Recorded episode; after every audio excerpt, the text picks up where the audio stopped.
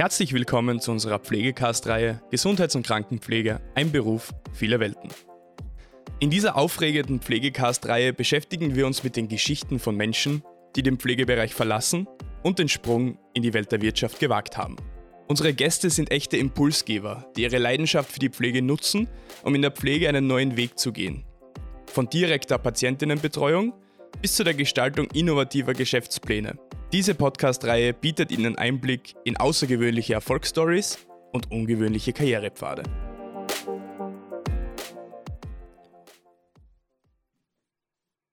Disclaimer.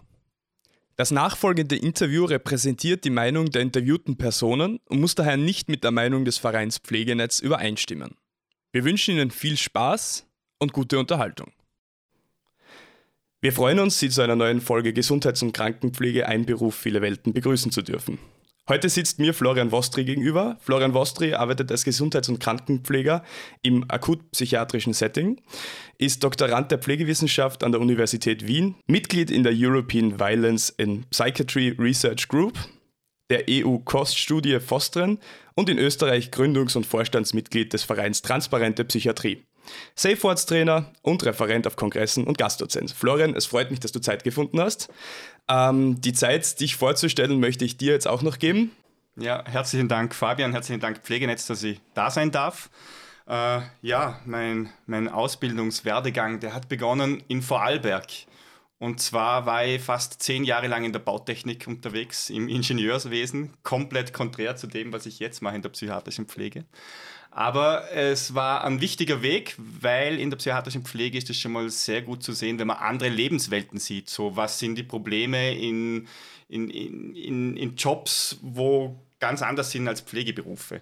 Ähm, und die Ingenieurbautechnik, die hat mir schon sehr gefallen, aber es war mir zu wenig nah beim Menschen. Und da hat es bei mir einen ganz wichtiger Einflussfaktor in meinem Leben gegeben und das war der Zivildienst. Der Zivildienst bei der Rettung hat mir einfach aufgezeigt, dass es äh, ja ein ganz spannendes Feld gibt, wo man ganz nahe beim Menschen in Akutsituationen ist und bereits dort im Zivildienst habe ich mich entschlossen, dass ich das ehrenamtlich weitermache für circa fünf Jahre beim Samariterbund und das hat mir einfach viel, viel aufgezeigt. Und komischerweise hat es mich da schon immer magisch anzogen an Notfälle, wo psychiatrische äh, Patienten quasi Hilfe benötigt haben. Und das war dann der entscheidende Punkt, dass ich mich dann später mit 30 Jahren entschieden habe, einen Wechsel in die psychiatrische Pflege zu machen und ganz bewusst gleich schon mit Fokus Psychiatrie. Äh, den Weg habe ich in Rankweil begonnen und es war eine sehr gute Ausbildung und ich bin froh, dass die mich damals motiviert haben, das war im Jahr 2013, dass ich das Kombistudium an der UMIT in Halle in Tirol mache für Pflegewissenschaft. Und das war eine sehr spannende Erfahrung, weil dort habe ich schon mal ein Literaturreview verfasst, quasi über das Erleben von mechanischer Fixierung und Isolierung in der Psychiatrie. Also das sind Zwangsmaßnahmen, die angewendet werden, wenn akute Selbst- oder Fremdgefährdung aufgrund einer psychiatrischen Krankheit besteht. Und ich bin froh, dass ich das gemacht habe. Das hat mir selber auch die Augen geöffnet, wie viele Möglichkeiten es gibt eigentlich zum Zwangsmaßnahmen, zum Reduzieren eben aufgrund von Literatur, wo ich gefunden habe. Und äh, ja, in weiteren Folge habe ich auch da den Elisabeth Seidel-Preis gewonnen, was, was mich natürlich sehr gefreut hat und was mich nachher bestärkt hat, wo ich nachher äh, quasi im psychiatrischen Feld gearbeitet habe oder angefangen habe zum Arbeiten, was ich ja immer noch tue, aktuell in Bildungskarenz, ähm, dass es mich motiviert hat, auch das Masterstudium an der Universität Wien zu machen für Pflegewissenschaft. Das heißt, dich hat die Fixierung bzw. die Zwangsfixierung immer schon interessiert, bewegt und es gibt auch vieles, was dich daran stört. Ähm, Du hast auch bei uns schon einmal einen Artikel im Pflegenetz Magazin verfasst, den können Sie auch gerne unter magazin.pflegenetz.at nachlesen ähm, und hast dich da ein bisschen kritisch gegenüber gewissen Zwangsmaßnahmen in der Pflege bzw. in der Psychiatrie geäußert. Jetzt hast du gesagt, du bist Gründungsmitglied des Vereins Transparente Psychiatrie. Das wird uns alle interessieren, was du damit bezwecken willst, beziehungsweise was dir wichtig ist, was sich ändern muss in der äh, Zwangsfixierung und in der Psychiatrie. Mhm. Okay, ich fange mal so an. Also die Psychiatrie steht eigentlich vor einem Paradigmenwechsel und das ist vielen noch gar nicht bewusst. Und das geht einfach ganz klar, dass die WHO und die United Nations, insbesondere der Behindertenrechtskonvention, quasi beschlossen haben, Zwangsmaßnahmen aus der Psychiatrie zum Eliminieren. Und das ist noch für viele ein komplett utopisches Vorhaben. Äh, und es benötigt viel Zeit zum das umsetzen, weil viele wissen noch nicht, was macht man dann wirklich bei Selbst- und akuter Selbst- und Fremdgefährdung. Ähm, und der Verein Transparente Psychiatrie, den habe ich da mit Freunden gegründet, der soll einfach mal darauf abzielen, die Daten öffentlich zu machen. Wenn wir über Zwangsmaßnahmen sprechen, dann müssen wir mal wissen, wo und wie oft wird fixiert und gibt es Leute oder Institutionen, die auch isolieren. Und das primäre Ziel einmal von der transparenten Psychiatrie ist ein sogenanntes Benchmarking. Das heißt, jede psychiatrische Abteilung soll öffentlich darlegen, wie viele mechanische Fixierungen stattfinden, wie viele Isolierungen, wie lange das dauert und auch in dem Fall auch vor allem, wie ist das Personal ausgebildet, was für Deeskalationsschulung haben die. Und das transparent quasi darzustellen, zum Beispiel auf einer Homepage, wo jeder abrufen kann, ähm, wie schaut es in der Psychiatrie aus. Und natürlich stößt es vermutlich auf viel Widerstand, weil in den Ländern, ich bin ja bei der Eviprec Group, bei Foster EU-Cost-Studie, wo ich einfach das schon oft diskutiert habe mit Experten, die das schon längst eingeführt haben in anderen Ländern, Belgien, äh, Holland etc., England. Ähm, das wird Skandale geben, weil eine Psychiatrie hat vielleicht eine Stationskultur entwickelt, ähm, wo, wo einfach Zwangsmaßnahmen exorbitant vorkommen.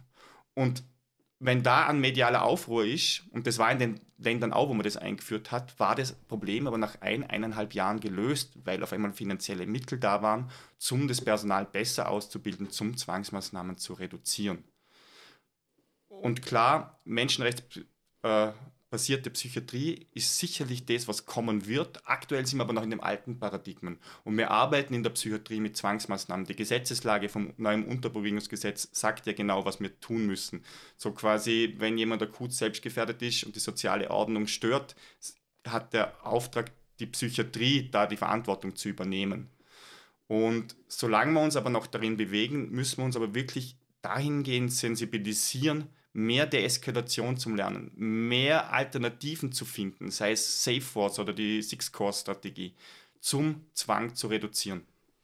Also es ist nicht nur rein dieses Benchmarking, sondern wir möchten einfach äh, sämtliche Informationen öffentlich zugänglich machen, die wichtig sind, zum äh, Psychiatrie zwangsfrei zu gestalten und eben Zwangsmaßnahmen zu reduzieren, solange man noch in diesem alten Psychiatrie-Paradigma sind, eben zum schlussendlich zeigen, hey, es gibt Alternativen, es gibt Lösungen und natürlich muss man da auch noch viel gemeinsam darüber diskutieren, wie das dann ausschaut. Aber wir möchten da einfach aktiv mitgestalten und die Psychiatrie transparenter machen. Das heißt hauptsächlich, beziehungsweise das Wichtigste an der transparenten Psychiatrie, wie der Name schon sagt, ist Psychiatrie ein wenig transparenter zu machen. Gibt es vergleichbare Ergebnisse aus anderen Ländern, von denen man äh, lernen kann in Österreich? Mm, ja, also Australien, England und auch im europäischen, im deutschen Raum sehr gut angekommen ist das äh, Safe Words, also das heißt sichere Stationen. Und da geht es ganz viel um Haltung, also dass man quasi auch ähm, seine eigene Sprache reflektiert, dass man die, quasi die, die, die Brennpunkte auf der Station erkennt, wo kommt es zur Gewalt und Aggression, warum finden die, äh, die die Zwangsmaßnahmen statt, dass man die auch wirklich gut reflektiert. Ähm, ja, da gibt es äh, RCTs dazu und die sagen einfach ganz klar Zwangsreduktion. Und ich denke, dass es auch Zeit, an der Zeit ist, in Österreich Safe Words zu implementieren, um hier einen professionellen Standard äh, zu forcieren. Und warum glaubst du, dass das bis jetzt noch nicht passiert ist?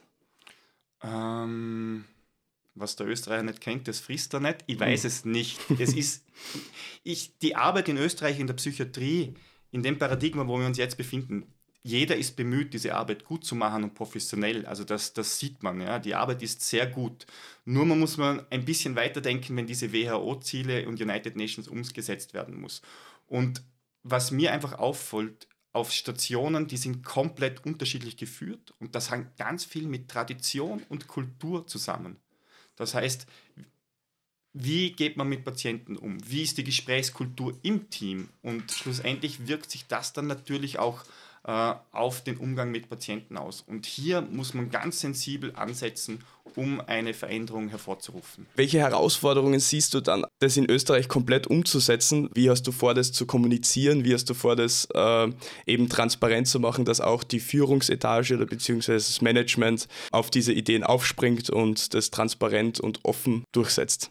Ja, zum Beispiel zum Safe Words einführen. Ich habe die Safe Words Trainerausbildung gemacht und wenn man das halt professionell durchziehen muss, dann ist es eine Begleitung, wo eine Person quasi 20 Prozent äh, oder 20 Stunden pro Woche, sagen wir so, quasi die Station begleitet, bis das einmal nach einem Jahr wirklich implementiert ist.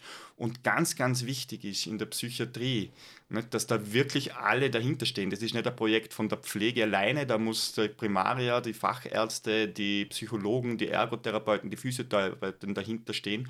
Und das muss man wirklich gemeinsam zum Beispiel durchziehen, um so einen Kulturwandel zu erreichen. Das ist wirklich ein professionelles Change Management eigentlich eben von Kultur und Tradition. Und ja, es, es, erfordert, es fordert einfach Mut und es ist ein komplettes Umdenken. Auch die Hierarchieebenen, wo ja doch äh, in der Psychiatrie eh sehr flach sind im Vergleich zu anderen äh, Krankenhausstrukturen. Ähm, das wird noch flacher. Also es sind wirklich so diese gemeinsamen Entscheidungen, die sehr, sehr wichtig sind, wo man auch den Patienten mit einbezieht. Nicht? Es hat nicht den Sinn, wenn man eine Sitzung macht über einen Patienten, wo sich alle Berufsgruppen treffen und über den diskutieren und reden und der Patient sitzt nicht einmal dabei. Der Patient hat eine ganz wichtige Meinung in der Psychiatrie und es geht um ihn und, und wie man über ihn redet. Und wenn man zum Beispiel einen Patienten in so eine Sitzung mit einbezieht, ist die Gesprächskultur automatisch ganz anders und seine Bedürfnisse werden berücksichtigt oder können besser berücksichtigt werden in einem Konsens. Wenn du jetzt sagst, der Patient muss mit einbezogen werden, wahrscheinlich auch ein bisschen mehr die Pflegerinnen und Pfleger. Weil ähm, du schreibst es ja auch im Artikel, die Patientinnen und Patienten haben den engsten Kontakt im Krankenhaus wahrscheinlich immer zu den Pflegerinnen und Pflegern. Ähm, und da kommt dann immer recht wenig rüber, beziehungsweise wird recht wenig mitentschieden. Ähm, das Mitentscheiden von der Pflege, ist das auch ein wichtiger Punkt, den du auch in Zukunft berücksichtigen willst? Mm, absolut, absolut. Äh, nehmen wir die Reform des äh, neuen Unterbringungsgesetzes her. Ähm, mir fehlt da ganz, ganz eine wichtige Komponente. Und das ist das, wer entscheidet eigentlich über Zwangsmaßnahmen. Ähm, aktuell ist es einfach traditionell so, das macht, macht, machen Ärzte und Ärztinnen. Und die Pflege, die eigentlich ähm, 24 Stunden beim Patienten ist ja, und den engsten Kontakt hat und so das Sozialverhalten am besten mitbekommt und auch einschätzen kann, ist er Selbst- und Fremdgefährdung momentan aktuell voll da oder nicht, das ist eine ganz wichtige Expertise. Und zum Beispiel die Entscheidung, ob eine Zwangsmaßnahme stattfindet oder eine Unterbringung gegen den Willen der Patienten in der Psychiatrie, das benötigt Schwarmintelligenz. Bei ethischen Entscheidungsfindungen ist Schwarmintelligenz einfach State of the Art. Das heißt, es wäre Idealfall, dass zwei Pflegepersonen und ein Arzt zum Beispiel gemeinsam analysieren, braucht es die Unterbringung braucht sie nicht oder muss man fixieren, ja, nein. Und genauso die Entscheidung, was für Zwangsmaßnahmen man anwendet. Ist es mechanische Fixierung oder Isolierung? Natürlich immer ganz klar davor, alles ausschöpfen, dass es das gar nicht benötigt. Und deswegen, ja, braucht es eine, Psychiatrie, wo, wo, wo, wo alle Berufsgruppen sich auf Augenhöhe begegnen, aber auch ganz wichtig, die Entscheidung vom Patient bestmöglich berücksichtigen. Welche Qualifizierungen würdest du sagen, muss man als Gesundheits- und Krankenpfleger im psychiatrischen Setting mitbringen? Was ist ganz wichtig? Ähm, ja, also was wichtig ist, ist die eigene Verletzlichkeit zum Kennen, seine eigenen Traumas, weil man wird da immer wieder konfrontiert in der Psychiatrie mit, mit, mit auch ähm, schweren Fällen und, und wenn man sich seinen eigenen Verletzungen bewusst ist, kann man den Leuten mit einer viel empathischen Grundhaltung begegnen. Ja? Und äh, was, was einfach wichtig ist, um eine gute therapeutische Beziehung aufzubauen. Also diese Empathiefähigkeit ist sicher ein ganz, ganz, ganz ein wichtiges Instrument. Natürlich auch, auch die Selbstfürsorge für Abgrenzung, weil es einfach zu akuten Situationen kommen kann. Aber auch zu wissen, was sind die eigenen Grenzen. Ja? Und das kann zum Beispiel auch sein, wenn zum Beispiel äh, ein Arzt oder Ärztin eine Zwangsmaßnahme anordnet, wo die Pflegeperson sagt, na, eigentlich könnte man dann auch viel mehr mit verbaler Deeskalation reinfahren oder mit einer intensiveren 1 zu 1 Betreuung oder abwechselnd auch im Team, wo auch die Ärzte gefordert sind, dass sie 1 zu 1 Betreuung machen dann können wir einfach das verhindern, weil Zwangsmaßnahmen lösen einfach Traumata aus. Ja. Zwangsmaßnahmen sind extreme psychische Belastung. Patienten, ich habe ja eine Masterarbeit darüber geschrieben. Die Patienten berichten davon, dass es ein absoluter Horror ist, wie in einem Horrorfilm, dass, dass, dass sie Schmerzen empfinden. Ja. Also Zwangsmaßnahmen greifen komplett in, in die, die Grundrechte ein. Und ja, deswegen ist wichtig, äh, dass man sich auch in Situationen eben Pflege zum Beispiel sagt, nein, ich fixiere nicht, weil ich glaube, wir könnten das besser ausnutzen, diese Deeskalationsmaßnahmen. Jetzt muss man natürlich auch ehrlich sein mit unseren Hörerinnen und Hörern. Ähm, es gibt sicher auch Nachteile in diesem Setting zu arbeiten. Was würdest du sagen, sind die größten Nachteile und auch die größten Vorteile im Vergleich zu anderen Pflegesettings oder auch zu anderen Berufen? Also ich arbeite sehr, sehr gerne in dem Setting. Nicht? Das ist einfach wunderschön, wenn man sieht, wie man Patienten helfen kann, die dann die Station wieder verlassen und in ihr normales Leben zum Beispiel eben nach einer Psychose zurückgehen. Ja? Und wenn man nachher das Funkeln in den Augen sieht, das ist einfach wunderschön. Nachteil in, in dem Setting ist sicher das, dass es so an der Peripherie von der Pflege ist. So das Psychiatrische ist weit entfernt von finanziellen Ressourcen, wie das wahrscheinlich in einer chirurgischen Abteilung ist. Ähm, und ja, das ist sicherlich ein, ein, Mangel, aber im Großen und Ganzen ist äh, eine wunderschöne, volle pflegerische Aufgabe. Und die Vorteile überwiegen den Nachteilen. Die Vorteile überwiegen absolut, ja. Das ist schön. Das ist immer schön zu hören. Äh, was waren deine Highlights, in, auch gerne in der Forschung, aber auch als Gesundheits- und Krankenpfleger in der Psychiatrie? Highlights waren sicher eben diese, diese Erfolge mit Patienten äh, quasi sie durchbegleiten in einer Krise und nachher das Outcome zu sehen, wenn es ihnen wieder besser geht. Also das ist etwas, das empowert mich quasi selber. Ich gebe Empowerment zu den Patienten, ja, mit vielen Gesprächen und einer intensiven therapeutischen Beziehung. Und das, das, das macht was. Also das ist das, das wirklich Erfüllende. Ähm, natürlich habe ich auch, durch das, dass ich jetzt das Masterstudium abgeschlossen habe, da auch viel Erfolge gehabt. Eben, das waren eben diese, dieser Elisabeth Seidel-Preis, der sich dann wiederholt hat sogar. Äh, und jetzt schlussendlich im, im, im PhD-Studium, wo ich mich ganz intensiv mit der therapeutischen Beziehung auseinandersetze und schaue, was für Einfluss haben da Zwangsmaßnahmen drauf. Ähm, da habe ich einfach ein schönes, großes Netzwerk aufgebaut und kennengelernt, ja? Äh, auch übers Pflegenetz wo, wo ich einfach sehe, dass ganz große Bestrebungen in ganz Europa sind, diese Psychiatrie neu zu transformieren und eigentlich äh, eine Psychiatrie zu schaffen, die wirklich für die Patienten intensiver da ist, mehr ihre Rechte einbindet.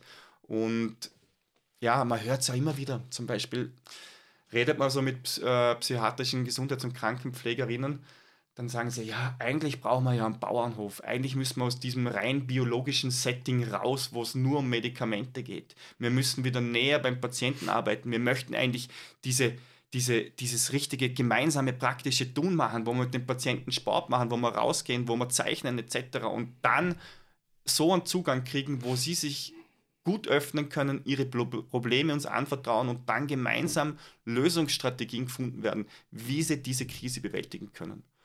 Und das ist einfach schön zu sehen. Ich finde das ein Highlight eigentlich, ja, dass, dass man das voranpusht. Und diese großen Studien wie Foster eine EU-Cost-Studie oder Aviprag, dieser Think Tank für die Psychiatrie der Zukunft, sagt einfach, wir brauchen einen Paradigmenwechsel.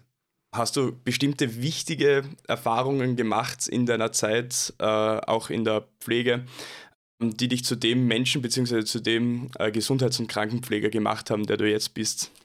Definitiv. Und das war in der Ausbildung in Rankwell. Das war das, wo wir eigentlich das erste Mal über Zwangsmaßnahmen diskutiert haben und dann die Selbsterfahrung gemacht haben, wie fühlt es sich an, mechanisch fixiert zu werden, also mit Gurte an, an allen Extremitäten ans, quasi ans Bett fixiert. Und die Erfahrung hat mich maßgeblich geprägt. Und das war schon, das war im zweiten Ausbildungsjahr. Und der verdanke ich das, dass ich die Erfahrung gemacht habe, eben, weil ich jetzt genau weiß, das fühlt sich katastrophal an, da muss irgendwie eine andere Lösung herkommen. Vor allem, wenn es zum Teil auch ungerechtfertigt eingesetzt werden kann, weil Leute, die das anordnen, vielleicht von eigenen Ängsten getriggert sind, die dann zu früh zu so Zwangsmaßnahmen greifen und quasi ein Patient den äh, hilflos ausgeliefert ist. Glaubst du, dass wenn mehr Personen, die eben in diesem Bereich arbeiten, einmal die Erfahrung gemacht hätten, wie es ist, mechanisch fixiert zu werden, dass es bei manchen Menschen auch ein Umdenken gäbe oder dass manche Änderungen früher kommen würden. Ich meine, natürlich kann man das nicht machen als Lösungsansatz, aber glaubst du, dass das so wäre? Äh, komplett. Also das, das wird da in, in vielen Deeskalationsschulungen macht man das auch mittlerweile, was ich sehr, sehr gut finde. Ähm, man muss halt einmal wirklich auch mal 20 Minuten drin liegen bleiben. Und das ist bei vielen Teilnehmern immer schwierig. Aber dann kommt man auch wirklich in dieses Gefühl rein, wie ist das, wenn sich irgendwas auf der Nase juckt und man kann sich nicht bewegen. Wie fühlt sich das an, wenn zehn Pflegepersonen über ein Bett gebeugt sind und einen reindrücken? Also ganz eine wichtige Selbsterfahrung, was eigentlich für mich jeder, der in der Psychiatrie arbeitet und mit Zwangsmaßnahmen zu tun hat, äh, äh, erfahren sollte. Ja. Auch Ärzte natürlich.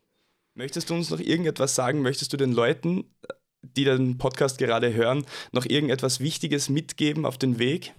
Ja, natürlich, natürlich. Äh, also wir müssen einfach lernen, mehr auf die betroffene Perspektive zu hören. Die Leute, die das erfahren haben, das ist ganz wichtig. Das kommt da mittlerweile in der Forschung, dass man Leute so in die Forschung mit einbezieht, die selber äh, das System Psychiatrie durchlaufen sind. Und dass man denen eine größere Stimme gibt und einfach mal hinhört, was möchten sie haben? Wie stellen sie sich psychiatrische Pflege vor? Und ich glaube, das ist ganz, ganz was wichtig, dass man sich in diese Perspektive reinversetzt und dann seine Arbeit immer wieder aufs Neue reflektiert. Das war wieder eine neue Folge von Gesundheits- und Krankenpflege, ein Beruf, viele Welten. Wir möchten uns bei Herrn Vostri herzlich bedanken. Vergessen Sie nicht, den Podcast zu abonnieren und folgen Sie uns doch auf Facebook, Twitter, LinkedIn, Xing, Instagram und Blue Sky, um die aktuellsten Nachrichten rund um die Pflege nicht zu verpassen. Danke fürs Zuhören und eine schöne Woche.